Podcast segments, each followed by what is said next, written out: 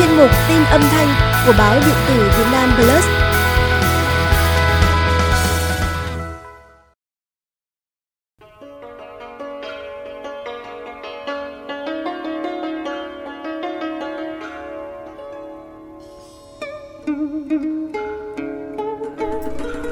Trong xã hội hiện đại đã có nhiều truyền thống bị mai một, nhưng có một giá trị truyền thống vẫn được người Việt lưu giữ cho tới tận bây giờ, đó là tục gói và dâng cúng bánh trưng vào dịp Tết Nguyên đán.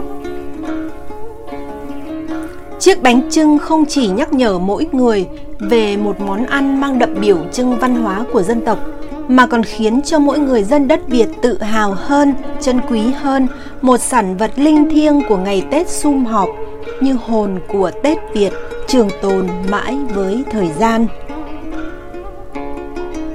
Theo truyền thuyết bánh trưng bánh dày, tục gói bánh trưng bắt nguồn từ đời vua Hùng Vương thứ sáu.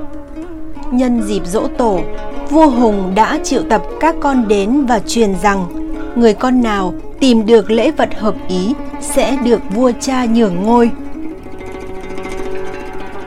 Hầu hết các hoàng tử lên rừng xuống biển tìm sản vật quý hiếm. Riêng hoàng tử Lang Liêu là người con nghèo khó nhất, không có khả năng kiếm những đồ lễ quý hiếm. Chàng đã dùng những nông sản hết sức thân thuộc như gạo nếp, đỗ xanh, thịt lợn và lá rong để tạo ra hai loại bánh, bánh trưng và bánh dày, tượng trưng cho trời và đất làm lễ vật dâng vua cha. Chiếc bánh trưng của hoàng tử Lăng Liêu là tượng trưng cho đất với sự đầy đủ ấm no bởi bên trong đủ động vật và thực vật là nếp, đậu xanh và thịt lợn. Chiếc bánh trưng vuông vức thơm ngon được dâng lên vua Hùng vào ngày đầu xuân rất ý nghĩa, đã làm nhà vua hài lòng và cảm động. Nhà vua quyết định truyền ngôi cho hoàng tử Lang Liêu. Kể từ đó, tục gói bánh trưng bánh dày được lưu truyền trong nhân gian và là những lễ vật không thể thiếu khi dâng cúng tổ tiên mỗi dịp Tết đến, thể hiện tấm lòng uống nước nhớ nguồn của hậu thế. Bánh trưng gợi nhớ đến Tết hay Tết gợi nhớ đến việc gói bánh trưng. Có lẽ sự hòa quyện đó đã trở thành một biểu trưng văn hóa của dân tộc Việt. Bánh trưng biểu trưng cho Tết. Vào những ngày cuối năm, những người con xa quê, ai ai cũng mong hoàn thành sớm công việc của mình để được về đoàn tụ với gia đình. Bởi ai cũng muốn được cùng với gia đình quây quần gói bánh trưng dâng cúng tổ tiên, ông bà. Ngày xưa, trước Tết khoảng 2-3 ngày, nhà nhà thường chuẩn bị nguyên liệu gói bánh trưng để đến ngày 30 Tết, cả nhà quây quần trước sân cùng lau lá, đãi đỗ, vo gạo, ướp thịt để gói bánh. Nhưng có lẽ vui nhất là công đoạn nấu bánh và chờ bánh chín. Ngoài trời sương lạnh buốt giá, không át được không khí ấm nồng quanh bếp lửa hồng. Bánh trưng ngon nhờ nguyên liệu được lựa chọn kỹ càng và tỉ mỉ. Loại nếp dùng để gói bánh là nếp nhung hoặc nếp cái hoa vàng để vỏ bánh được dẻo và mềm.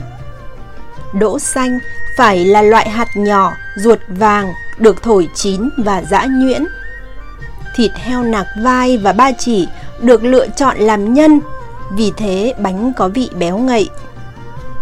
Lá rong để gói bánh phải là loại lá tẻ, bản to, màu xanh mướt, không bị sâu, rách.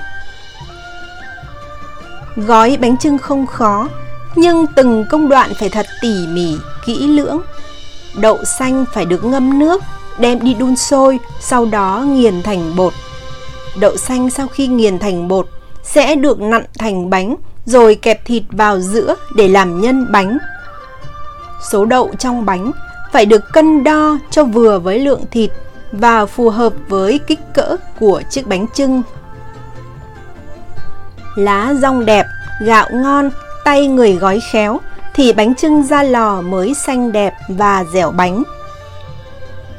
Nhịp sống hiện đại ngày nay tuy có bận rộn hơn, sung túc hơn, thì truyền thống văn hóa ẩn sâu trong chiếc bánh trưng ngày Tết vẫn rất cần trao truyền lại cho mai sau. Mâm cỗ ngày Tết của người Việt Nam không thể thiếu bánh trưng xanh. Với nhiều thế hệ, chiếc bánh trưng là niềm hân hoan của ngày Tết sum họp đoàn tụ. Những chiếc bánh đẹp, dày dặn, vuông vức được dành riêng để bày ban thờ cúng ông bà tổ tiên. Bánh nhỏ gói riêng cho trẻ con như món quà đầu năm mới.